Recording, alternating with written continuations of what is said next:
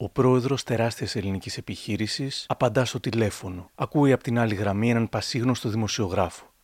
Νομίζει πως πρόκειται για φάρσα όταν τον ακούει να του λέει με το γνωστό μάγκικο ύφος του πως είχε αγοράσει ένα προϊόν του για να το καταναλώσει, αλλά βγήκε ελαττωματικό.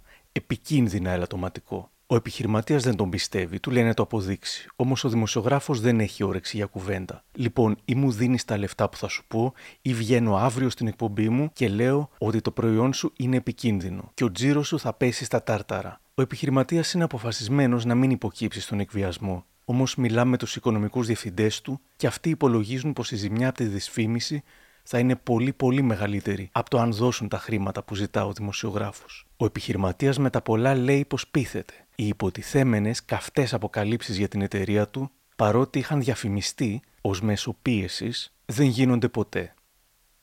Χτίστηκε κάπως έτσι η αυτοκρατορία του Γιώργου Τράγκα. Αυτό είναι το πρώτο επεισόδιο της σκληρής αλήθειας για τον Γιώργο Τράγκα, με τίτλο «Ο Τράγκας και το τέρας του». Είναι τα podcast της LiFO. Γεια χαρά, είμαι ο Άρης Δημοκίδης και σας καλωσορίζω στα Μικροπράγματα, το podcast της LiFO που φιλοδοξεί κάθε εβδομάδα να έχει κάτι ενδιαφέρον. Αν θέλετε να μας ακούτε, ακολουθήστε μας στο Spotify, τα Google ή τα Apple Podcasts.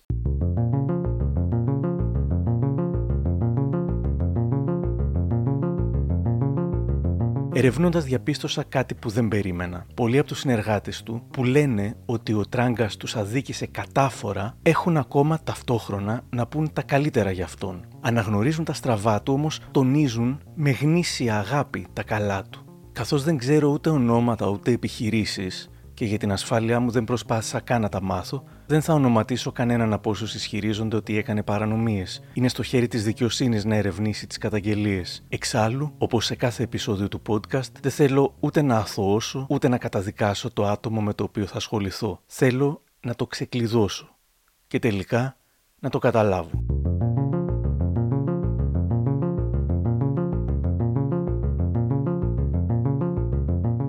Ο Γιώργος Στράγκας γεννήθηκε στο Μεταξουργείο στην Αθήνα το 1949. Ο πατέρας του ήταν γυναικολόγος. Αυτός ξεγέννησε τη μητέρα του και τον έφερε στον κόσμο. Κάποιο καιρό μετά τη γέννησή του οι γονείς του χωρίζουν. Ο πατέρας του κάνει δικαστικό αγώνα για να τον πάρει μαζί του και τα καταφέρνει. Ο μικρός Γιώργος μεγαλώνει με τον πατέρα του, αγαπά το παιχνίδι, αγαπά το σινεμά. Από μικρός ήθελε να γίνει εκφωνητής. Όταν ήμουν πιτσιρικάς λοιπόν άκουγα John Greek μια εκπομπή νομίζω έπαιζε κάθε πέμπτη βράδυ στην ελληνική ραδιοφωνία. Από τότε πέρασαν πολλά χρόνια και όταν ήμουν μαθής του γυμνασίου πήγα στο Χρήστο Βολόπουλο, καταπληκτικό εκφωνητή στα ποδοσφαιρικά παιχνίδια. Μου λέει όπως ήμουνα με τα κοντά παντελονάκια τι θες να κάνεις; Να σπικάρω του λέω αγώνες. Για προσπάθησε μου λέει εδώ. Αρχίζω λοιπόν εγώ να σπικάρω. Παίρνει την μπάλα, τη δίνει. Σέντρα, α! Με κοίταζε αποσβολωμένος ω Βολόπουλο. Εκείνη την εποχή δεν έγινα σπίκερ, έγινε αργότερα ραδιοφωνικός παραγωγός.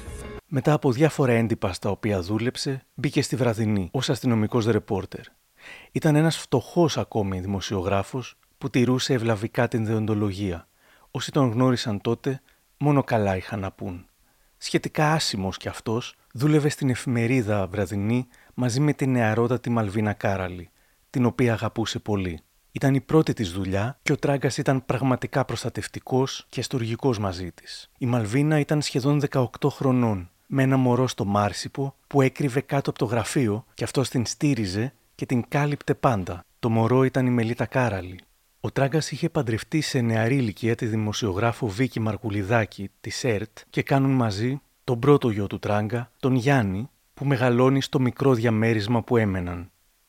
Μετά από 16 χρόνια γάμου θα χωρίσουν και το 1987 παντρεύεται την φιλόλογο Ντόρα Σοημύρη. Αυτοί 19, αυτός 35, μαζί κάνουν τον Φρέντι. Δεν είχαν λεφτά ακόμη, αλλά οι φίλοι έλεγαν πως ποτέ δεν τον είχαν δει πιο ευτυχισμένο. Σταδιακά ο Τράγκας μπαίνει μέσα στα κόλπα. Μεταμορφώνεται θα μου πει κάποιος.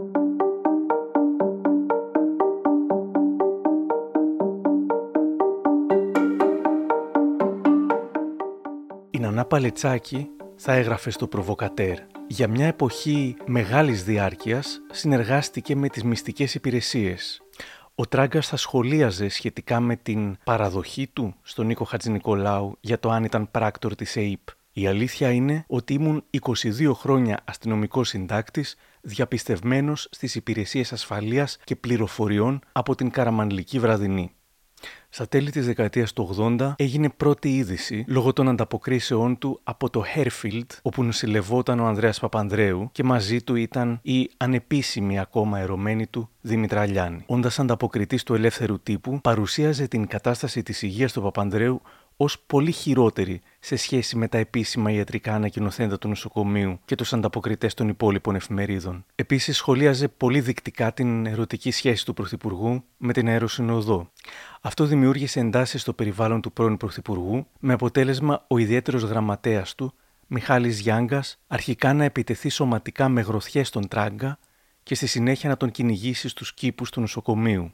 Κάποιοι τραβούν φωτογραφίες και ο Τράγκας γίνεται πρώτο όνομα. Θεωρήθηκε ήρωας που τα βάζει με την εξουσία. Το ότι έμοιαζε να είχε διασπείρει fake news, χωρίς φυσικά διασταύρωση πληροφοριών, ήταν κάτι που δεν απασχολούσε πολύ όσους τον θαύμασαν. Μήπως από τότε διαπίστωσε πως η πρόκληση αντιδράσεων με τη διοντολογία να φεύγει από το παράθυρο πουλούσε περισσότερο; Λίγο καιρό μετά, ο ελεύθερος τύπος τον διώχνει. Σύμφωνα με τον δημοσιογράφο Αντώνη Πρέκα, το αφεντικό του ελεύθερου τύπου, ο Άρης Βουδούρης, προστάτευε πάντα τους εργαζόμενους του. Για να φτάσει άρα στο σημείο να διώξει τον Τράγκα, κάτι άλλο είχε καταλάβει, θα πει με νόημα. Εκείνη την εποχή, ο Τράγκα συνεργάζεται και με τη Ρούλα Κορομιλά στην εκπομπή της Μια καλημέρα είναι αυτή, στην ΕΡΤ. Είμαστε ακόμα στα τέλη της δεκαετίας του 80 και μετά την απόλυσή του από τον ελεύθερο τύπο, παρουσιαζόταν ως φτωχός που είχε ανάγκη τη δουλειά. Έβαλε μάλιστα μέσο για να τον προσλάβει ο Αντώνης Πρέκας στο ελληνικό Penthouse. Εδώ, από την σχετική αυτοψία του Αντώνης Ρόιτερ στον Α, θυμάται ο Πρέκας. Ε, να πάρει στον Γιώργο γιατί έχει ανάγκη. Δεν τα βγάζει πέρα. Ήταν αναγκεμένος. Ήθελε λοιπόν ένα ακόμη μεροκάματο. Έτσι έγινε, τον πήρα. Λίγα χρόνια αργότερα, ο ίδιος ο Γιώργος Στράγκα σε συνέντευξή του στην ελευθεροτυπία δήλωνε με περηφάνεια ότι είναι ο μόνος Έλληνας δημοσιογράφος που έχει προσωπικό τζίρο της τάξης του ενός δισεκατομμυρίου δραχμών. Εύλογος ο προβληματισμός πώς μπορείς με τη δουλειά σου το 89-90 να είσαι όχι πένις αλλά αναγκεμένος άνθρωπος και μεροκαματιάρης και, και μετά από λίγα χρόνια να τζιράρεις ένα δισεκατομμύριο δραχμές. Ο Τράγκας ξεκινά το ραδιόφωνο και σύντομα γίνεται στάρ της ιδιωτικής ραδιοφωνίας. Στον Sky ξυφουλκεί εναντίον του Κωνσταντίνου Μητσοτάκη και όταν η Νέα Δημοκρατία χάνει τις εκλογές και την κυβέρνηση το 1993, πολλοί λένε πως ήταν εξαιτίας του αγώνα που έκανε εναντίον του τότε ο Σκάι με ναυαρχίδες τον Τράγκα και τον Κακαουνάκη. Φίλες και φίλοι, η βαστήλη της φαμίλιας Μητσοτάκη έπεσε. Η ελπίδα και η αγάπη για αυτή τη χώρα και τα παιδιά της νίκησαν. Κυρίες και κύριοι, ο Κωνσταντίνος Μητσοτάκης, το πολιτικό κάθαρμα, όπως τον αποκαλούσε σύσσωμος ελληνικός λαός το 65. Το ξένο σώμα που διείσδησε μέσα στη μεγάλη παράταξη της Νέας Δημοκρατίας, που την καπέλωσε και την διέλυσε. Τιμωρήθηκε από τον ελληνικό λαό, αλλά κυρίως από τους ίδιους τους νεοδημοκράτες. Τώρα, Σήμερα όλοι αυτοί οι θλιβεροί, οι γελοί, τα ντοράκια, οι ασπάλακες που σφουγγίζουν ακόμη το Μητσοτακέικο έξω από το κόμμα, σε πολιτικό και άδα.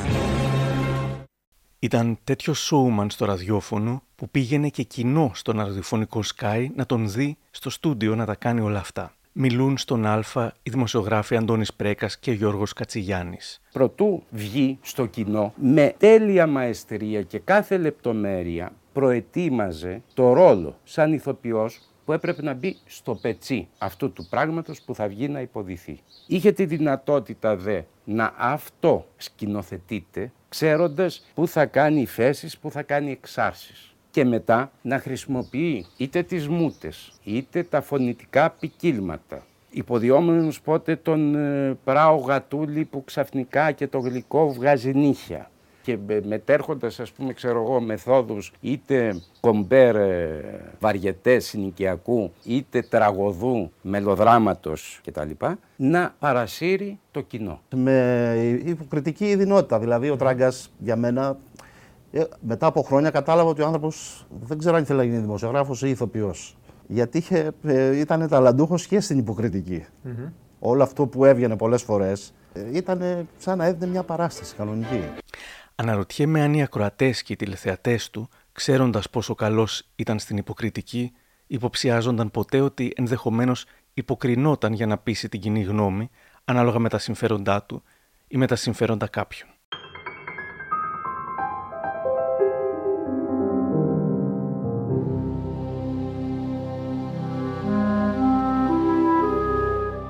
Όπως είπα, στα 80s, τότε που προστάτευε την Μαλβίνα Κάραλη, όλοι μιλούσαν για έναν άλλο τράγκα, γλυκύτατο, με ενσυναίσθηση, λογικό.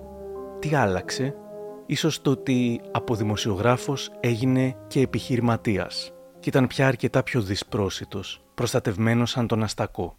Ιδρύει μια διαφημιστική εταιρεία, από την οποία αργότερα πολλοί θα είχαν παράπονα, καθώς θεωρούσαν ότι ήταν ένα όχημα πίεσης επιχειρήσεων και πως μέσω της διαφημιστικής γίνονταν πολλές περίεργες business, με αρκετούς διαφημιζόμενους να υποχρεώνονται να γίνουν πελάτες με διάφορους τρόπους.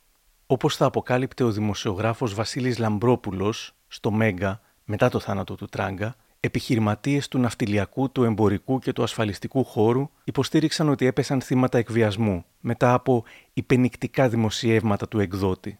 Κάποιοι μάλιστα επιχειρηματίες ανέφεραν πως για μια τριετία έδιναν μηνιάτικα, πολλές φορές με τη μορφή διαφημιστικών δαπανών της τάξης των 30.000 ή και των 60.000 ευρώ. Εκτός από τη διαφημιστική, ο Τράγκας φέρεται να κρυβόταν πίσω και από μια κατασκευαστική εταιρεία που έπαιρνε δημόσια έργα, ενώ άνοιξε και επίσημα τη δική του σχολή δημοσιογραφίας, θεωρώντας πως το στυλ του άξιζε να διδάσκεται. Άλλωστε, με το που είχε ανοίξει ο τηλεοπτικός Sky, ο Τράγκας με το χωρί αναισθητικό του είχε γίνει και τηλεοπτικός αστέρας. Έκανε σκανδαλοθυρικές, κίτρινες, κάλτ εκπομπές. Τη μία βρισκόταν στα άδυτα της μασονίας, μιλώντας με τον αρχηγό της ΣΤΟΑΣ, γεγονός που συνετέλεσε στη φήμη πως ο Τράγκας ήταν μασόνος. Για πρώτη φορά σήμερα από τον μέγα διδάσκαλο της μεγάλης ΣΤΟΑΣ της Ελλάδας, τον κύριο Χρήστο Μανέα, καταγγέλει σοβαρότατα πράγματα στην εκπομπή μας. Κύριε Μανέα, ο Γιώργος Παπαδόπουλος, ο δικτάτορας, ήταν τέκτονας. Όχι, δεν ήταν ο Γιώργος Παπαδόπουλος τέκτον, ήταν άλλοι όμως από τους συνταγματάρχες τέκτονες και μετά το τέλος της επταετίας ο, το μεγάλο στάδιο της Ελλάδας τους διέγραψε όλους. Ο Στυλιανός Πατακός ήταν τέκτονας; Ο Πατακός ήταν τέκτον. Ήταν ο Πατακός, ήταν κάτι συνταγματάρχης. Πάντως ο Πατακός ήταν. Ο Πατακός ήταν. Ο Πατακός ήταν τέκτονας. Ήταν τέκτον την άλλη έκανε αφιέρωμα στο χάραγμα 666 και τον Αντίχριστο. Και οι 7 άγγελοι που έχουν τις 7 σάλπιγγες ετοιμάστηκαν για να σαλπίσουν. Και ο πρώτος σάλπισε και έγινε χαλάζι και φωτιά ανακατεμένα με αίμα και ρίχτηκαν στη γη και το 1 τρίτο της γης κατακάηκε και το 1 τρίτο των δένδρων κατακάηκε και κάθε χλωρό χορτάρι κατακάηκε και φυσικά καλούσε τον Θέμο Αναστασιάδη και τον Πέτρο Κωστόπουλο για να μιλήσουν για τη Δήμητρα Λιάνη όταν αυτή ήταν πρώτο θέμα. Στην αυτοψία ο Γιώργος Κατσιγιάννης θα περιέγραφε πως ο Τράγκας πήρε ένα ρεπορτάζ του που δεν είχε καμία σχέση με τη Δήμητρα Λιάνη, ήταν κάποιοι καλόγεροι που μιλούσαν για τα σημάδια του σατανά και το συνέδεσε με αυτήν, ότι δήθεν οι καλόγεροι τα είχαν πει για αυτήν. Την έβρισε χιδέα και λέγεται πως ο Τράγκας απολύθηκε τότε από τον Φλάς που δούλευε μετά από τηλεφώνημα του Ανδρέα Παπανδρέου. Ακολούθησε η δημιουργία του περιοδικού Κράστ και άλλων πολλών μέσων. Η δεκαετία του 90 και μετά από 11 χρόνια, και ενώ είχε γίνει πρώτο όνομα και πάμπλουτος, χωρίζει με την δεύτερη σύζυγό του. Θα παντρευόταν αργότερα την κυρία Μαρία Καρά. Με την κυρία Καρά, που ήταν κατά 28 χρόνια μικρότερη του, θα έκανε και πολιτικό και θρησκευτικό γάμο, αλλά και γάμο στο Las Vegas με κουμπάρο σωσία του Elvis Presley. Όπως μου λένε πρώην συνεργάτες του, η ρετσινιά ότι ήταν τραγκόπεδα τους ακολουθούσε σε όλες τις μετέπειτα δουλειές τους. Τους κοιτούσαν με καχυποψία, φοβόντουσαν ότι ηχογραφούσαν στα κρυφά, ότι θα τους εκβίαζαν, ότι ήταν ρουφιάνοι. Δεν ήταν καλό για το CV τους, αποκτούσαν κακή φήμη ανάλογη του τράγκα. Μίλησα σήμερα με την δημοσιογράφο Χριστίνα Γαλανοπούλου, που τώρα είναι διευθύντρια του Αμπά της Life. Μου μίλησε για την πολυετή εμπειρία της στις επιχειρήσεις του Γιώργου Τράγκα και θυμάται πως σε αντίθεση με τη συμφωνία που είχαν κάνει, κάποτε βρέθηκε αρχισυντάκτρια σε ένα ταμπλόιτ του Τράγκα. Για να μην νιώθει την full ντροπή, από Χριστίνα Γαλανοπούλου έγινε νόντας γαλανός είναι από τις εφημερίδες με τα υπονοούμενα, με αυτά που γράφονται με ερωτηματικά, μια συγκεκριμένη σχολή δημοσιογραφίας που θεωρεί όλα αυτά τα υπενικτικά κομμάτι εκβιασμού, μέρος ε, εκβιασμών. Οπότε δεν ήθελα να συμμετέχω σε κάτι τέτοιο.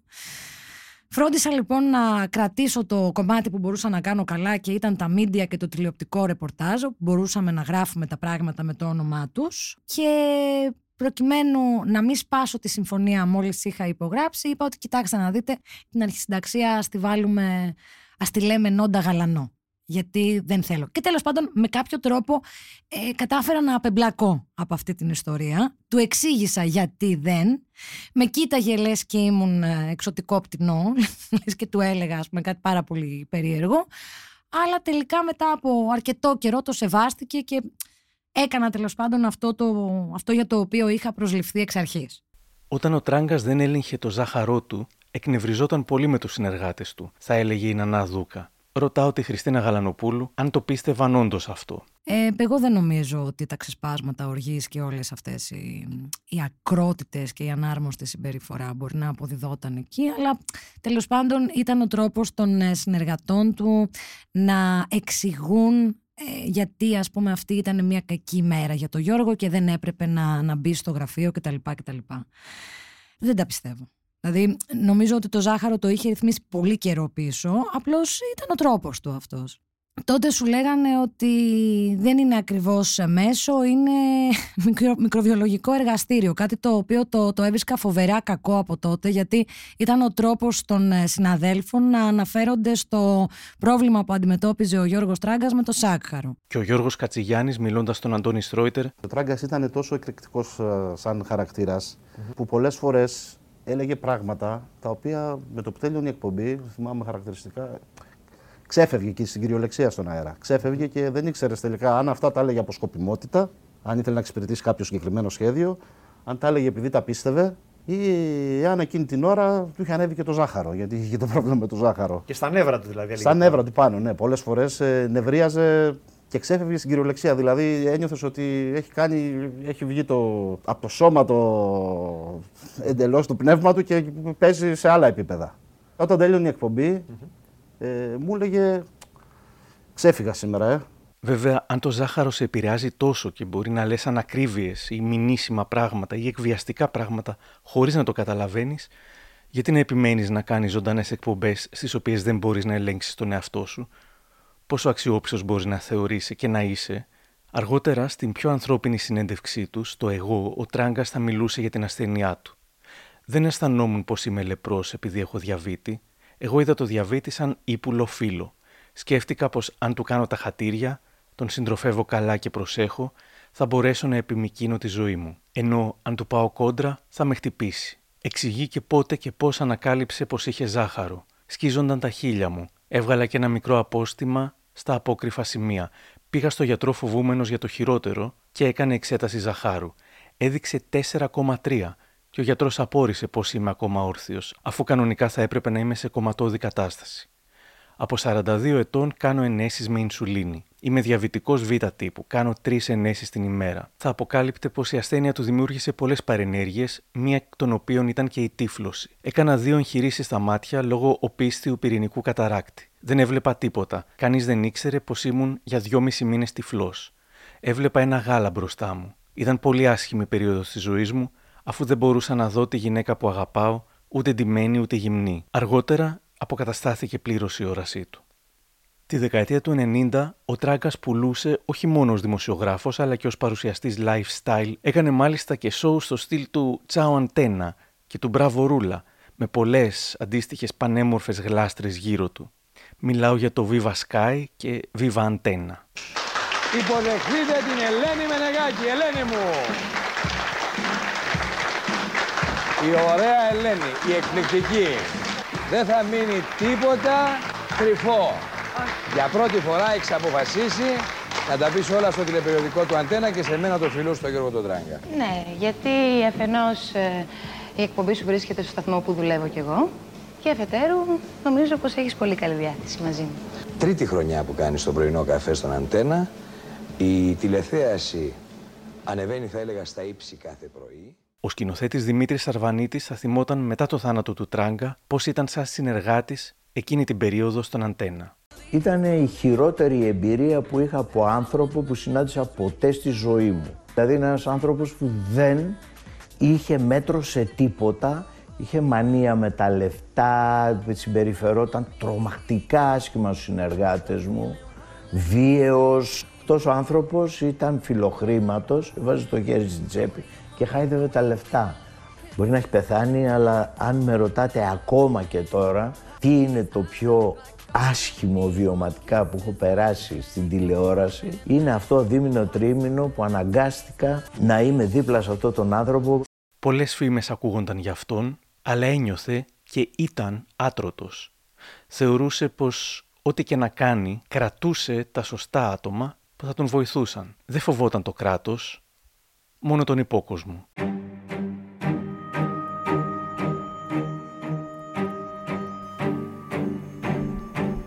Δεν φοβόταν το κράτος, αντιθέτως, το κράτος φοβόταν αυτόν. Όμως μια φορά τρόμαξε, πραγματικά, και αυτός ο τρόμος θα τον συνόδευε και στο υπόλοιπο της ζωής του. Στόχος τρομοκρατικής επίθεσης έγινε τα ξημερώματα ο διευθυντής εφημερίδας Βραδινή και γνωστός δημοσιογράφος Γιώργος Τράγκας. Ανακαλύψαμε ένα αρκουδάκι πολύ μεγάλο σφινωμένο στο ριζερβουάρ της ε, βενζίνης. Ε, ειδοποιήσαμε τους πυροτεχνουργούς οι οποίοι κάναν τεχνητή έκρηξη, ψάξανε μέσα, είχε δύο μασούρια αμμονιοδυναμίτιδα. Εγώ γνωρίζω ποιοι το κάνανε ή από πού προέρχονται αυτά τα πράγματα. Κάποιοι πίστευαν ότι την έβαλε μόνος του τη βόμβα, βέβαια υπήρξαν συλλήψεις.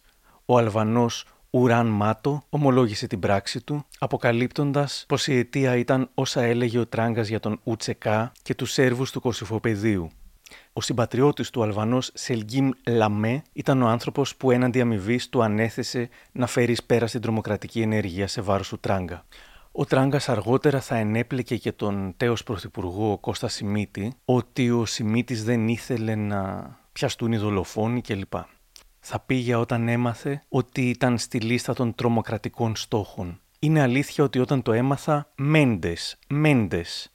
Γιατί να πω το αντίθετο, καταλαβαίνεις, Μέντες. Μετά τη βόμβα στο γιοταχή του, ο Τράγκας γίνεται ένας από τους καλύτερα φυλασσόμενους Έλληνες. Φοβόταν πολύ για τη ζωή του, πάρα πολύ. Μου λένε εργαζόμενοι. Μας έκαναν έλεγχο οι αστυνομικοί κάθε μέρα. Φοβόταν υπερβολικά. Ο θρύλος λέει πως κάποτε κάποιος εργαζόμενος άφησε για πλάκα ένα αρκουδάκι στο ασανσέρ και φοβήθηκαν όλοι και πρώτος ο Τράγκας και απολύθηκε.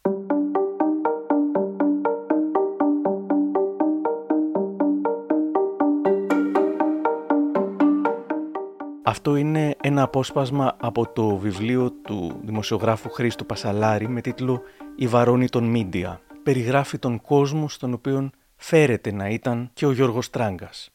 Εκδότες και δημοσιογράφοι, γράφει ο Πασαλάρης, γίνονταν κάθε βράδυ οι στόχοι λαδώματος, είτε για να γράψουν κάτι, είτε για να μην γράψουν. Πολύ συχνά, μάλιστα, σε αυτή τη βρωμερή συναλλαγή, η σιωπή πληρωνόταν πιο ακριβά από τη δημοσιότητα. Και αν η εξαγορά τυχαίνει να είναι στη φύση του συντάκτη ή του εκδότη, τότε σίγουρα δεν υπάρχει πιο προσοδοφόρο επάγγελμα από τη δημοσιογραφία. Μια αθώα περίπτωση του βγάζω περισσότερο για αυτά που δεν δημοσιεύω από αυτά που δημοσιεύω είναι και αυτοί που μου αφηγήθηκαν συνεργάτες του Τράγκα στο περιοδικό του Κράς. Στο εξώφυλλο ήταν η Γιάννα Αγγελοπούλου, καπνίζοντας ένα πουρο και με κοστούμι και στη συνέντευξη έλεγε εκτός των άλλων ότι θα ήθελε να γίνει πρόεδρος της Δημοκρατίας. Κάποιος, ίσως ο σύζυγός της, θεώρησε μεγάλο λάθος τη δημοσίευση και την κυκλοφορία του περιοδικού και πλήρωσε ένα τεράστιο ποσό ώστε ο Τράγκας να μην το κυκλοφορήσει τελικά, να αλλάξει εξώφυλλο και να μην βάλει τη συνέντευξη. Όσα τεύχη και να είχε πουλήσει ο Τράγκας με τη Γιάννα Αγγελοπούλου, με τίποτα δεν θα είχε βγάλει τόσα λεφτά όσο τώρα που απέσυρε το τεύχος. Φέρεται όμως να μην κέρδιζε λεφτά μόνο από αυτά που δεν έβγαζε στον αέρα, αλλά και από αυτά που έβγαζε στον αέρα μπορούσες να φιλοξενηθείς στις εκπομπές του με αντίτιμο; Ο Τράγκας πουλούσε τον τηλεοπτικό αέρα σαν ήταν δικός του. θυμάται η δημοσιογράφος Αφροδίτη Υψηλάντη που υπήρξε αρχισυντάκτρια στο χωρίς αναισθητικό. Και ζητούσε και λεφτά, θα σου το πω αυτό, τώρα δεν μπορώ να μην το πω.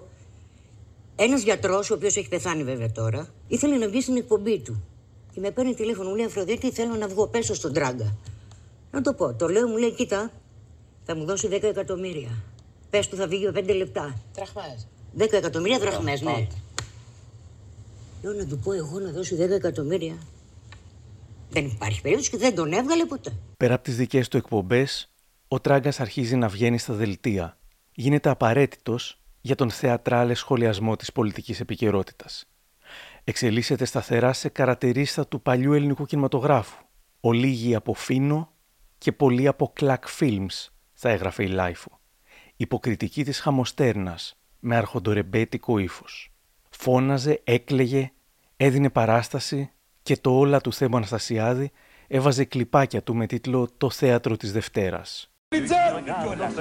Εδώ πέρα, βλέπουμε βρε παιδί, τα Σανσελιζέ, τι πράγμα είναι αυτό, οι Βερσαλίες; Κυρία Κούρτοβη, Και τι υποθέτω, φταίνε λέει- τα 25 θύματα, τι φταίνε τα παιδιά; Του, τι πάει να πει μένει χωρίς γονείς; Οι γονείς φταίνε που έμεινε χωρίς γονείς. Γι' αυτό έμεινε να ξέρει ο κύριος Μπαλάφας. Ναι, μια Τελευταία επιτυχία απλώς Δεν θα με να σας διακόψεις. υπενθυμίσω. Δεν θα με διακόψεις γιατί δεν σε Με το διέκοψα. Χριστόδουλο το ξηρό είναι Δεν το σε δέκοψα. διέκοψα. Να μην είσαι αγενής. Επιτρέψτε μου να Πες γυρίσω τα γιατί πάλι. τα καθήκια έχουν ακόμη την τόλμη και βγαίνουν στην τηλεόραση και βλαστημάνε πάνω στους τάφους των θυμάτων τους. Πήγαν και το σκοτώσαν τα καθάρματα. Τα καθάρματα. Οι δολοφόνοι. Δεν γίνει 17 Νοέμβρη κοινωνική πρόνοια. Δεν είναι τα συνεργεία μας. Γεια σας. θεωρούνταν άκακος σόουμαν και αστείος έφερε αντικείμενα στο δελτίο, ας πούμε ξηραφάκι και αφροξυρίσματος. Το ράδιο Αρβίλα θα τον έβαζε και θα γελούσαν. Εδώ στο έδρα. The best of Strangas. Best of Strangas. Σας παρακαλώ. Το μόνο που Σας χρειάζεται, παρακαλώ, σας κύριε παρακαλώ Τράγκα. ιδιαίτερος, Παρακαλώ, θέλει κύριε ξηραφάκι εδώ και θέλει και ξηραφάκι πολύ γιατί προκαλεί. Κύριε Τράγκα, το σχόλιο σας. Ζάβαρα κατρανέμια ήλιος ήλιος. Δεν πέφτει η κυβέρνηση και κρατιέται στην καρέκλα έτσι, δυνατά και θα βλέπει την ψαλίδα με τους κουραμπιέδες μαζί. Ο Εφρεμούλης είναι το καλή, είναι το ίνταλμά μας. Πολλά φιλιά είδα μέσα. Είδα πολλά φυλάκια από βουλευτές. Λοιπόν. Από πάνω μέχρι πλάγια και δεξιά και αριστερά. Είχαν Τους Γιώργο κρατάει ο τις άκρες Εφρεμούλης με και την ευλογίες άνεση των και ο Αρσένιος κινήσεων. τους κοιτάει και έτσι στη φωτογραφία του Αρσένιου. Ο Κάτι Βρούτος μάτια. μούτρα Τους κοιτάει σου πω ένα μυστικό. Δεν μου λέτε, παίρνει κάτι ο Τράγκας. Στο τέλος ακούστηκε ένα «Δεν μου λέτε, παίρνει κάτι ο Τράγκας». Ήταν μια απορία πολλών. Όπως και το «Αν ήταν βίαιος ποτέ ο Τράγκας». Η Χριστίνα Γαλανοπούλου μου λέει πως παραλίγο να την πετύχει. Ξαφνικά ξύπνησα σε ένα πολύ περίεργο δημοσιογραφικό σύμπαν. Δεν είχε βασικούς ε, κανόνες. Ένα από αυτά, ας πούμε, ήταν οι περιβόητες συσκέψεις ε, με τον ε, Γιώργο Τράγκα, οι οποίες ήταν καψιμοί. Μόνο άντρες μέσα. Δεν... Και άντρες ε, κάποιας ηλικίας, δηλαδή άνω των ε, 50. Οπότε ξαφνικά βρέθηκα να είμαι μια κοπέλα 25-26 χρονών σε ένα τέτοιο περιβάλλον. Δεν ήταν πολύ ωραία τα πράγματα. Δηλαδή, ξαφνικά συνειδητοποιούσες ότι μπορεί να υπάρχει μία έκρηξη, ένα ξέσπασμα οργής γιατί δεν είχε γραφτεί σωστά το τάδε κομμάτι. Σε, σε ένα τέτοιο ξέσπασμα έχω κάνει ελιγμό για να αποφύγω ένα τασάκι.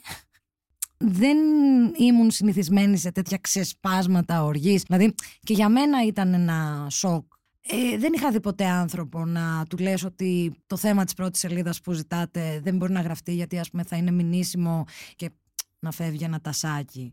Και η Αφροδίτη Υψηλάντη λέει πως κι αυτή για λίγο γλίτωσε τον ξυλοδαρμό. Λοιπόν, εγώ συνεργαζόμουν με τον Γιώργο, ήμ- ήμασταν και συγγενείς εξ αρχιστίας βέβαια. Αφού τελείωσε η εκπομπή, παιδιά λέει δεν θα σας πληρώσω τώρα, γιατί τα λεφτά τα έχω βάλει στην τράπεζα. Λέω τελείωσε η εκπομπή, είναι καλοκαίρι, θα πάμε διακοπές. Όχι, όχι μου λέει. Και δεν βλέπεις, μου λέει, κανείς δεν διαμαρτύρεται, μόνο εσύ. Λέω, αν διαμαρτυρηθούν τα παιδάκια αυτά, δεν πρόκειται να ξαναβρούν δουλειά. Εγώ θα διαμαρτυρηθώ. Και αν δεν μου δώσεις τα λεφτά μου τώρα, μετρητά και όχι σε γραμμάτια, θα πάω στην επιθεώρηση εργασίας. Πετάγεται από το γραφείο, πετάει την καρέκλα, έρχεται κατά πάνω μου, με σπρώχνει, Πάει να σηκώσει το χέρι του, μπαίνουν οι συνάδελφοι στη μέση. Θα στα δώσω μωρή, αλλά το πόδι σου δεν θα το ξαναπατήσεις εδώ. Και σηκώθηκα και έφυγα. Είχε μια ομάδα την οποία δεν πλήρωνε και μου κάνουν παράπονα εμένα τα παιδιά. Αφροδίτη δεν μας δίνει. Ο Κόκαλης πλήρωνε κανονικότατα όλους και παραπάνω. Εκείνος το άβαζε στην τράπεζα. Αυτός Ναι. έπρεπε τα λεφτά. Και είχε εκείνος την υποχρέωση από τα λεφτά που θα εισέπρατε από τον επιχειρηματία να πληρώσει πληρώνει τους τους υπαλλήλους, συνεργάτες. συνεργάτες. Και δεν το έκανε. Φτάσαμε στο φλέγον θέμα των χρημάτων. Πρώην εργαζόμενός του μου λέει σήμερα «Σκεφτόμουν όταν διάβαζα για την αμύθιτη περιουσία του ότι την έφτιαξε και με όσα δεν έδινε στους υπαλλήλους του». Τη δεκαετία του 2000 ο Τράγκας είχε τη χώρα, το Derby, την σκανδαλοθυρική Traffic News, την Score Live, τον ραδιοφωνικό σταθμό Profit, ήταν και καναλάρχης με το κανάλι 10. Αν δούλευες σε ένα από τα μέσα του, δεν έπαιρνες λεφτά. Αν ήσουν σε τουλάχιστον δύο, μπορεί να σου έδινε ένα τριακοσαράκι. Σε άλλους μαύρα, σε άλλους με τα μισά ένσημα. Με Κώστα Σιμίτη στην εξουσία, θυμάται ο πρώην εργαζόμενος, ο Τράγκας έμπαινε συνήθως στο γραφείο του αφηνιασμένο και ουρλιάζοντας για τον πόλεμο που του έκανε η κυβέρνηση, που τον έκοβε από παντού, που δεν του έδινε διαφήμιση, που ο ίδιος πολύ θα ήθελε να βοηθήσει τους εργαζόμενους και να τους πληρώσει. Αλλά τι να κάνει όταν υπήρχαν άνωθεν εντολές για τη δημοσιογραφική και όχι μόνο εξοντοσή του. Συνήθιζε να βγαίνει σε έναν κοινό χώρο ανάμεσα στις εφημερίδες και να λέει φωναχτά ότι μπορεί να απειλείται και η ζωή του με το γνωστό θεατρινίστικο ύφος. Σε άλλους έλεγε Δεν έχω, δεν πουλάει φύλλα η εφημερίδα, που δεν πουλούσε όντως. Και το έπαιζε φτωχός. Πώς να σας πληρώσω, αφού δεν μας αγοράζουν οι αναγνώστες. Κάποιος άλλος μου λέει: Θυμάμαι να ακούγεται το κλασικό. Ο Θείος λέει ότι δεν έχει να μας πληρώσει. Και το οξύμορο, βέβαια, την ίδια στιγμή ετοίμαζε βαλίτσες για την Ελβετία, για τη Γαλλία. Περίπου το μισό χρόνο ζούσε στο εξωτερικό σε χλιδάτα μέρη. Εν τω μεταξύ έγραφε πολλές εκπομπές μαζί για να προβάλλονταν όσο αυτός θα βρισκόταν στο εξωτερικό. Έλειπε και ένα μήνα στην καλύτερη. Η Χριστίνα Γαλανοπούλου θυμάται. Δεν υπήρχε στάνταρ ημέρα μισθοδοσίας.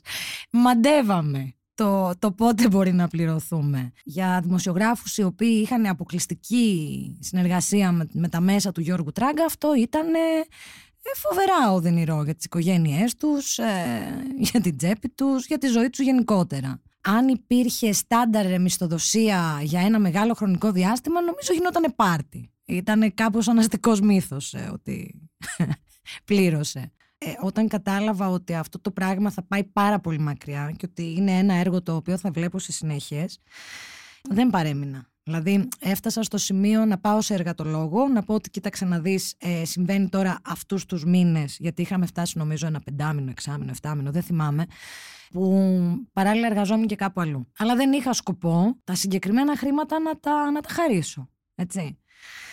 Είχε τον τρόπο του τουλάχιστον με κάποιους άλλους συναδέλφους, δηλαδή να δίνει λίγο έναντι από εδώ, λίγο έναντι από εκεί, ε, κάπως να τα καταφέρνει. Είχε το στοιχείο του, του καταφερτζή στο χαρακτήρα του.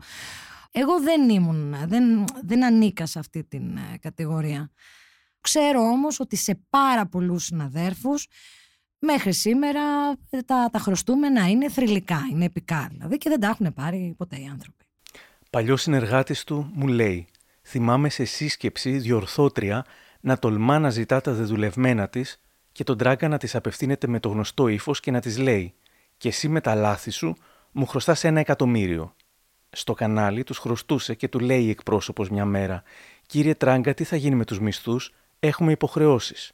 Η απάντησή του: Κι εγώ έχω υποχρεώσεις. Είχε φύγει Χριστούγεννα για Γαλλία χωρίς να δώσει μισθό ούτε δώρο και μάθαμε από δημοσιεύματα ότι αγόρασε τη βίλα στη Νίκαια. Και ένας άλλος μου λέει: Και πάντα, μα πάντα όταν άκουγα τον τράγκα σε κανάλια και ραδιόφωνα να φωνάζει, έλεγα Αυτός φωνάζει. Μα είναι από τους χειρότερους εργοδότες ever. Τι υποκρισία. Αρκετοί εργαζόμενοι κινήθηκαν νομικά, παρότι εμέσως είχαν απειληθεί από συνεργάτες του Τράγκα ότι αν το συνέχιζαν δεν θα ξαναέβρισκαν δουλειά. Κάποιοι εργαζόμενοι που άργησαν να κινηθούν την πάτησαν. Ειδικά την εποχή που τα χρέη είχαν αρχίσει να μαζεύονται και ο Τράγκας είχε αρχίσει να πτωχεύει τις επιχειρήσεις του για να δείχνει ότι δεν έχει περιουσιακά στοιχεία, μου λένε. Κάποτε Αντί να πληρώσει κάποιον με χρήματα για την δουλειά μηνών, του έδωσε το κλειδί μιας σουίτας σε πανάκριβο ξενοδοχείο. Ο κάποιος πήγε στη σουίτα που ήταν πληρωμένη για τρεις ημέρες και μέσα της υπήρχαν δύο ιερόδουλες για την ικανοποίησή του. Και ο Τράγκας φέρεται να είχε ζωηρή και άστατη ερωτική ζωή, αλλά δεν μας αφορά και δεν θα ασχοληθούμε με αυτήν. Μου μετέφεραν αρκετά αρνητικά, αλλά και αρκετά θετικά. Ξεκινάω πρώτα από τα αρνητικά. Ήταν φυσικά κακοπληρωτής, ακόμα και αν του έλεγαν ότι μου κάνουν έξωση, αυτό αδιαφορούσε. Ήταν δίστροπο, ισχυρογνώμων. Δεν δίσταζε, μου λέει κάποιος, ακόμα και να σε πάρει τηλέφωνο ξημερώματα για να σου πει διόλου ήρεμα ότι δεν του άρεσε κάτι που έγραψες και τι μαλακίες είναι αυτές. Θέλεις να με πεθάνεις εσύ μαλακισμένο, δεν τα κατάφεραν άλλοι κι άλλοι. Μην ξαναδώ τέτοιες μαλακίες γιατί θα σε γαμίσω. Ξημερώματα. Στο στούντιο που έκανε εκπομπές στον Planet έβγαζε το όπλο και το έβαζε δίπλα από το μικρόφωνο. Διαβάζω σκόρπιε σημειώσεις μου από αυτά που μου είπαν. Είχε τερατώδες εγώ. Ήξερε για όλη τη βουλή τι κάνουν στο κρεβάτι τους, τα ήξερε όλα. Ενδεχομένως να τους κρατούσε. Έκαναν το σοου με τον Κακαουνάκη ότι τσακώνονταν στην τηλεόραση ο ένας υπέρ του Καραμανλή, ο άλλος υπέρ του Σιμίτη, και μετά έβγαιναν και έτρωγαν και έκαναν business μαζί. Είχε αγένεια μεγατόνων. Τους ξεπάτωνε όλους με ψίχουλα, ψάχνοντας για κορόιδα, φώναζε, έβριζε Χριστοπαναγίες. Ήταν παραδόπιστος, γι' αυτό τον αποκαλούσαν και φράγκα αντί για τράγκα, θεωρούσε ότι δεν σου αξίζει να πληρωθείς. Αντιθέτως, εσύ του χρωστάς, επειδή θα μάθεις τόσα πράγματα δίπλα στον μεγάλο δάσκαλο. Ήταν τόσο παραδόπιστος που έτριβε καλά τα πεντοχίλιαρα, μη τυχόν και έχουν κολλήσει και δώσει παραπάνω. Κόμπαζε για business που μου ακουγόταν σαν εκβιασμοί, μου λέει κάποιος. Έλεγε δηλαδή, Α, πήγα στον τάδε και μου σκασε τόσα και το είπαν δεν μου δώσεις παραπάνω και μου σκασε κι άλλα. Δεν ξέρω αν έλεγε αλήθεια, πάντως αυτός περηφανευόταν για τέτοια πράγματα. Πολλά συζητιόντουσαν για συμφωνίες κάτω από το τραπέζι. Ο Τράγκας απαιτούσε να γράψουμε πράγματα χωρίς επιβεβαίωση, παρότι ήξερε ότι μπορεί να ήταν λανθασμένα. Ήταν ανέκαθεν αλαζονικός και απίθμενα σεξιστής. Κατήγγειλε όλα τα αφεντικά που δεν πληρώνουν εκτός από τον εαυτό του. Πάμε και στα θετικά. Είχε πολλά θετικά, μου λένε πολλοί πρώην συνεργάτες του που μου μίλησαν θέλοντας να διατηρήσουν την ανωνυμία τους.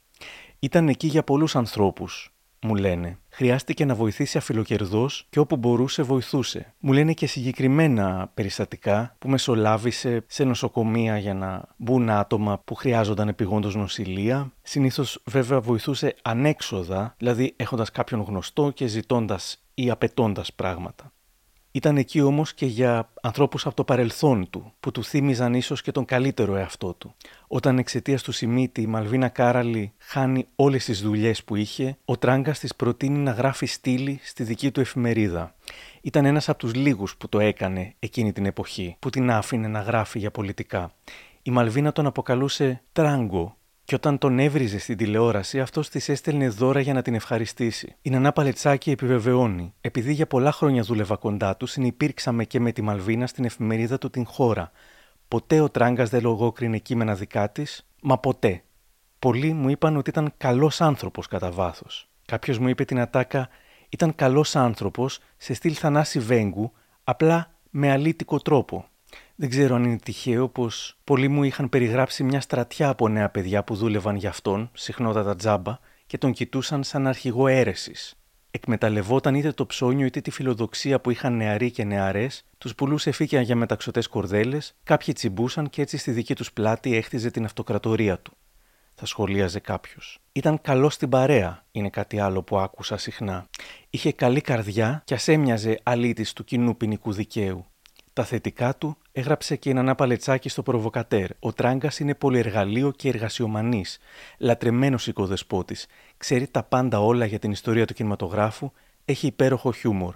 Οι μεγάλες του αδυναμίες, τα παιδιά του και το εγγόνι του και η γυναίκα του Μαρία Καρά. Μιλώντας για τις πιο ανθρώπινες στιγμές του, η Χριστίνα Γαλανοπούλου θυμάται και μου λέει σήμερα. Κάποιοι θα σου πούνε ότι ήταν σαν μικρό παιδί. Ναι, ε, είχε και τέτοιες ε, πτυχές ο χαρακτήρας. Όμως και εκεί συνειδητοποίησα ότι αυτού του είδους τα όρια είναι καταργημένη υπόθεση. Δηλαδή εκεί που σε, που σε έδερνε, εκεί μπορεί να, να σου έκανε ένα κοπλιμάν και να είχε λήξει. Ασχέτως αν είχατε ανταλλάξει πολύ βαριές κουβέντες ε, ένα τέταρτο νωρίτερα. Είχε και ένα άγχος για την ε, αποκατάσταση των γυναικών με τις οποίες συνεργαζόταν. Δηλαδή, εκείνη την εποχή ε, όπου εντάξει και εγώ ήμουνα στα δέντρα ως ε, παιδί αυτής της ηλικίας. Προσπαθούσε να με πείσει ότι ένας πλούσιος γάμος θα με απαλλάξει από ανθρώπους σαν τον ίδιο. Δηλαδή δεν θα χρειάζεται να εργάζομαι τόσο σκληρά. Μου έχει πετάξει προσκλητήριο ε, πολιτικού, ο οποίος και καλά ενδιαφερόταν ε, με την ε, εποδό Τώρα δεν ξέρω αν μπορούμε να το πούμε.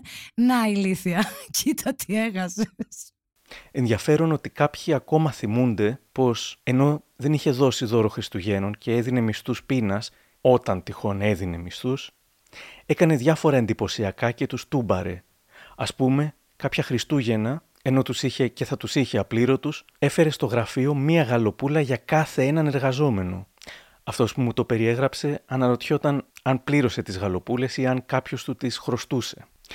Ο Δημήτρης Βαγενάς, ερευνητής στο Innovation του Πανεπιστημίου της Οξφόρδης, δέχεται ότι πιθανότατα ο Τράγκας κάποιον εξυπηρετούσε, όμως λέει τι να κάνουμε, τον έβρισκα απολαυστικό, γιατί ήταν συγκρουσιακός και έβγαζε ειδήσεις, αφού λέει προφανώς πληρωνόταν για να ξεκατηνιάζει διάφορους που ήταν στο αντίπαλο στρατόπεδο τη δεδομένη χρονική συγκυρία. Και σαφέστατα πρόσφερε με το αζημίωτο μια κάποια ανακούφιση. Πάντα θα χρειάζονται τράγκες για εκτόνωση της λαϊκής δυσαρέσκειας και πάντα θα υπάρχουν κάποιοι που θα έχουν λόγο να πληρώνουν τους κάθε λογής τράγκες.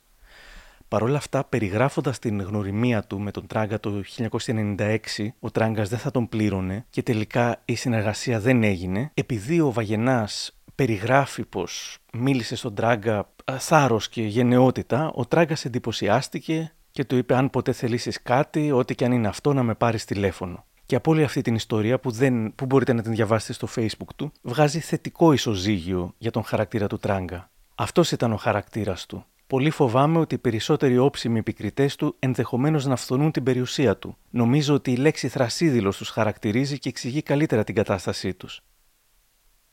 Έτσι έριχνε τον κόσμο από ό,τι φαίνεται ο Τράγκας, και αυτοί δεν καταλάβαιναν ότι χειραγωγούνταν, ότι τα ίδια έκανε σε όλους. Ξανά και ξανά μου αφηγήθηκαν διαφορετικοί παλιοί τους συνεργάτες ότι τον θεωρούσαν απαταιώνα, απέσιο, σκληρό, απαράδεκτο κλπ. κλπ. Και έλεγαν Ναι, σε όλους φερόταν χάλια, αλλά εμένα επειδή του πήγα κόντρα μια φορά με σεβόταν. Πίστευαν ότι αυτούς τους είχε ξεχωρίσει, ότι τους είχε όντως εκτιμήσει και έτσι τους έκανε fans το να σε κάνει ο τράγκας να νιώθεις ξεχωριστός και μοναδικός με τον δικό του χαρισματικό τρόπο ήταν μια μεγάλη απόλαυση από ό,τι φαίνεται.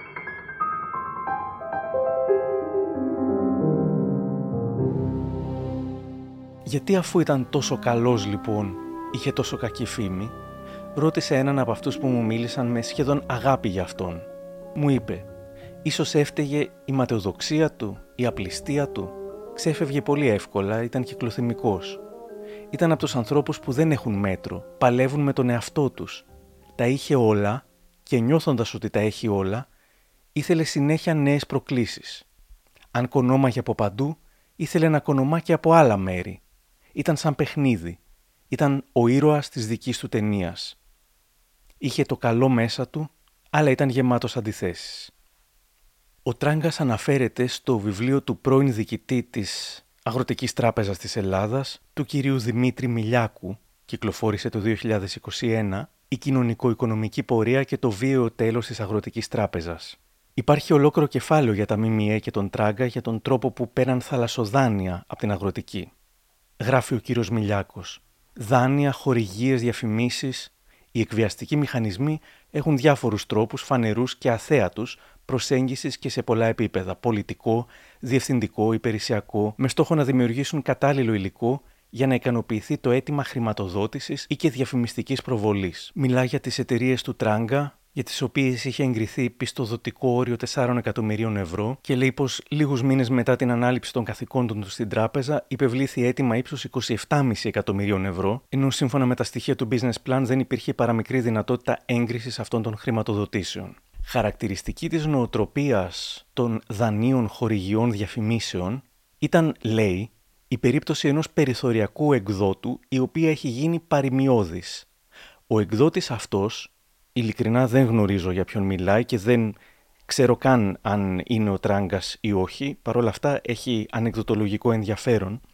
Ο εκδότης λέει λοιπόν αυτός είχε ζητήσει διαφημιστική καταχώρηση για την εφημερίδα του από τον αείμνηστο διοικητή της Τράπεζας της Ελλάδος Ξενοφώντα Ζολότα, ο οποίος απέκρουσε το αίτημα με το επιχείρημα ότι η Τράπεζα της Ελλάδας δεν δίνει διαφημίσεις. Όντως.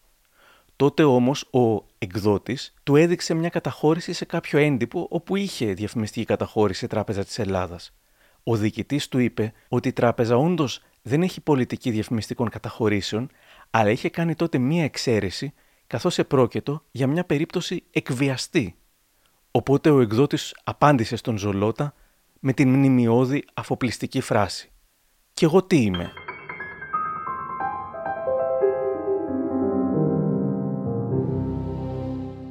Εκείνη τη δεκαετία ο Στάθης Τσαγκαρουσιάνος θα έγραφε στη LiFO, στο άρθρο του «Γιατί η δημοσιογραφία έγινε τσιράκι των κομμάτων». Είναι και οι άλλοι που με αγνά, ας πούμε, κίνητρα φωνασκούν από τα μέσα τους υπέρ του ενός ή του άλλου. Λες και ο Τράγκας έχει αφήσει τα αυγά του στο υποσυνείδητο της ελληνικής δημοσιογραφίας.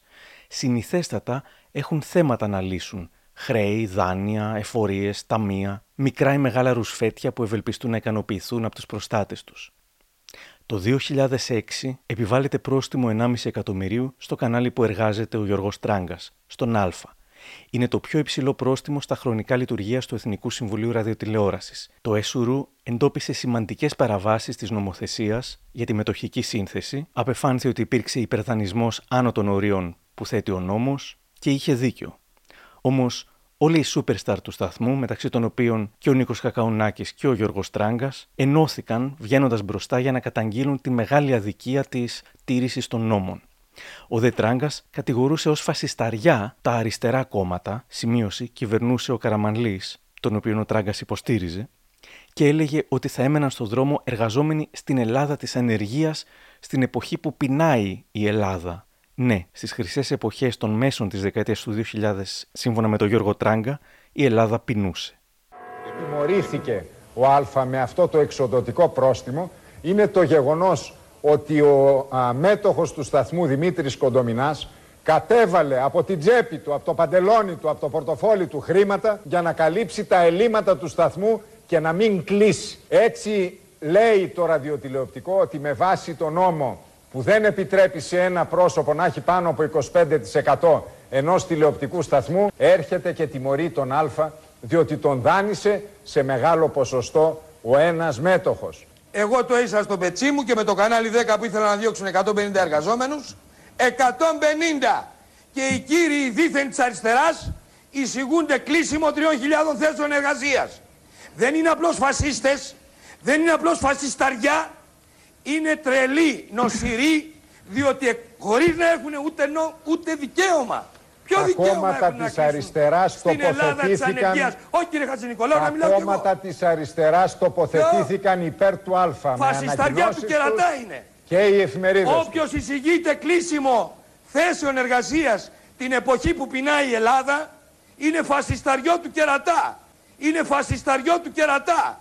Τι άλλαξε λοιπόν στη νέα τηλεοπτική σεζόν, θα σας το πω. Είναι πάρα πολύ Ναι. απλό τι άλλαξε. Δυνάμωσε η θεαματικότητα του Α και πέρασε για μεγάλες περιόδους να το πούμε- πάνω από να- τον αντένα. Η διαφημιστική αγορά είναι καθορισμένη.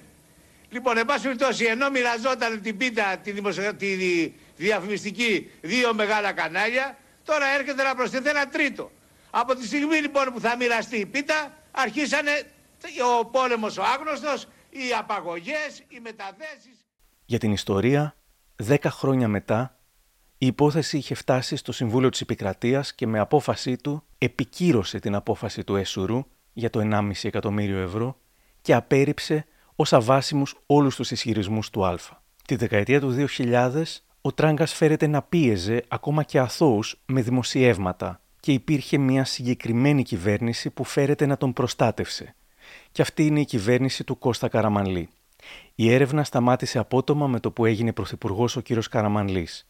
Ήταν άραγε τυχαίο που επί Καραμανλή τυχόν παρανομίες του Τράγκα δεν εξετάστηκαν, αλλά και η φυλάδα του Τράγκα χώρα που πουλούσε ελάχιστα φύλλα έπαιρνε τεράστια κρατική διαφήμιση, μεγαλύτερη και από τις πραγματικά σούπερ πετυχημένες εφημερίδες. Το 2008 αποκαλύπτεται μια λίστα με την κρατική διαφημιστική δαπάνη στα μίντια και τα ποσά που δόθηκαν μέσω διαφημίσεων, μέσω κρατικών διαφημίσεων. Για το χρονικό διάστημα λοιπόν από Ιανουάριο έως Σεπτέμβριο του 2008 η εφημερίδα του Γιώργου Τράγκα που είχε μερίδιο 0,1% στις κυκλοφορίες έπαιρνε περισσότερα χρήματα κρατικής διαφήμισης, μιλάμε για εκατομμύρια μέσα σε λίγους μήνες, περισσότερα ας πούμε από την ελευθεροτυπία. Αν συνυπολογίσουμε και τις άλλες εταιρείες του Τράγκα που πουλούσαν 300 φύλλα ή και λιγότερα, τα χρήματα που έπαιρναν τα μέσα του Τράγκα ήταν απίστευτα πολλά. Και την ίδια περίοδο φυσικά δεν πλήρωνε τους εργαζόμενους λέγοντας ότι οι εφημερίδες δεν πουλάνε, πού να βρούμε λεφτά. Ο Μανώλης Καψής θα έγραφε στο Capital για εκείνη την περίοδο. Στη δημοσιογραφική πιάτσα ήταν γνωστό το πώς απέκτησε ο Τράγκα τη μεγάλη περιουσία. Δεν ήταν φυσικά ο μόνος που απαιτούσε εκβιαστικά κρατική διαφήμιση, απλώς αυτός ήταν ίσως ο πιο αδίστακτος. Θύματά του, οι διοικητές δημοσίων οργανισμών και επιχειρήσεων, οι τραπεζίτες, οι υπουργοί, ακόμα και οι πρωθυπουργοί.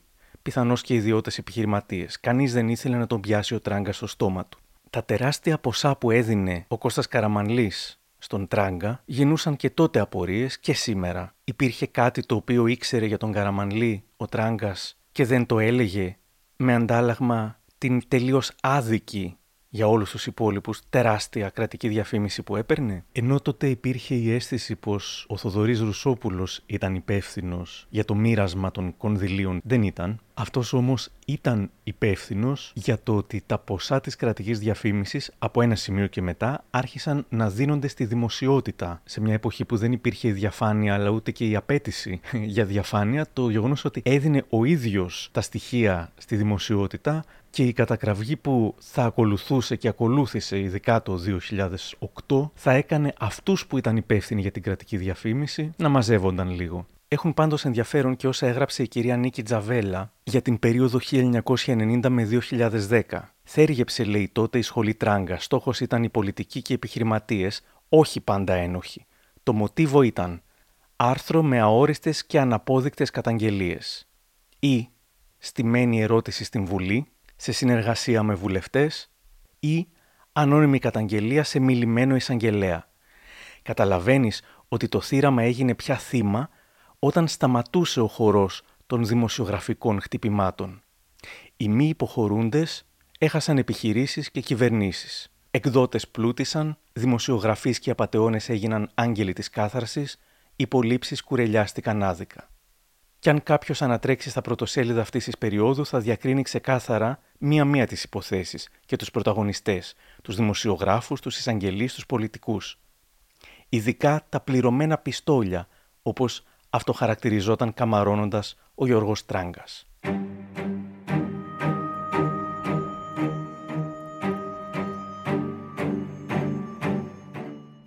Όμως, καθώς σιγά σιγά τελείωνε η δεκαετία του 2000, κάτι άλλαξε. Με όσα έγιναν τότε θα ασχοληθούμε στο επόμενο επεισόδιο, αλλά μια πρόγευση. Το Δεκέμβριο του 2008, λίγους μόλις μήνες μετά την σοκαριστική αποκάλυψη ότι η κυβέρνηση Καραμανλή χρηματοδοτούσε τον Τράγκα με τεράστια ποσά, στο δελτίο ειδήσεων του Άλτερ, όπου δούλευε ως σχολιαστής, ο Γιώργος Τράγκας, με αφορμή τα Δεκεμβριανά και τον Γρηγορόπουλο, εξαπολύει μια απίστευτη επίθεση στην κυβέρνηση Καραμανλή. Μιλά για οικονομική χούντα το 2008, δηλαδή πριν καν υπάρξουν τα μνημόνια, που προστατεύει τη διαφθορά.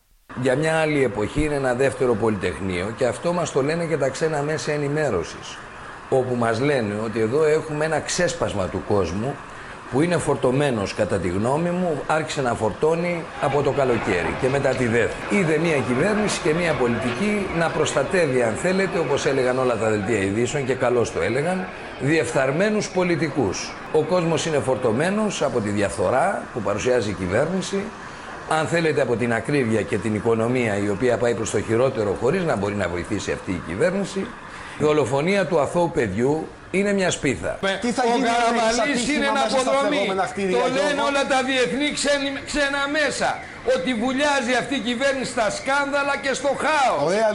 Εδώ συγκάλυπτε διεφθαρμένους πολιτικούς μωρέ μήνε. Εδώ κάλυπτε ο ίδιος να πούμε διεφθαρμένους πολιτικούς. Και τώρα μου λες να δεχθεί παρετήσεις που στο φινάλε φινάλε ο Υπουργός Εσωτερικών του πες ένας μπάτσος εκεί να πούμε θηριώτη μαλάκας. που ο τσάπλωσε κάτω ένα αθώο παιδάκι. Θα πρέπει να αρχίσει να σκέπτεται την κατάσταση εκτάκτου ανάγκης και από εκεί την παρέτησή του. Δηλαδή, και από εκεί απευθείας την παρέτηση. Προκαλεί έκπληξη η επιθετικότητα από εκεί που έπαιρνε τόσα λεφτά και εκθίαζε την κυβέρνηση Καραμανλή, ξαφνικά τη θεωρεί οικονομική χούντα; Επισήμως έλεγε πως από τον Σεπτέμβριο του 2008 και μετά ο λαός ανακάλυψε, και ο ίδιος προφανώς, ότι ο Καραμαλής είναι διεφθαρμένος, συγκαλύπτει διεφθαρμένους, εννοεί τον Θοδωρή Ρουσόπουλο για την υπόθεση βατοπεδίου. Μπορεί όμως στην πραγματικότητα αυτή η μεγάλη αλλαγή του να σχετίζεται με το ότι τον Σεπτέμβριο η κυβέρνηση και ο κύριος Ρουσόπουλος μετά την κατακραυγή για το ότι έδιναν αδικαιολόγητα πολλά λεφτά στον Τράγκα θέλησαν να του μειώσουν τις πληρωμές ώστε να κρατηθούν τα προσχήματα. Θα ήταν μία από τις πολλές όπου φυσάει ο άνεμος μεταστροφές του εκδότη δημοσιογράφου.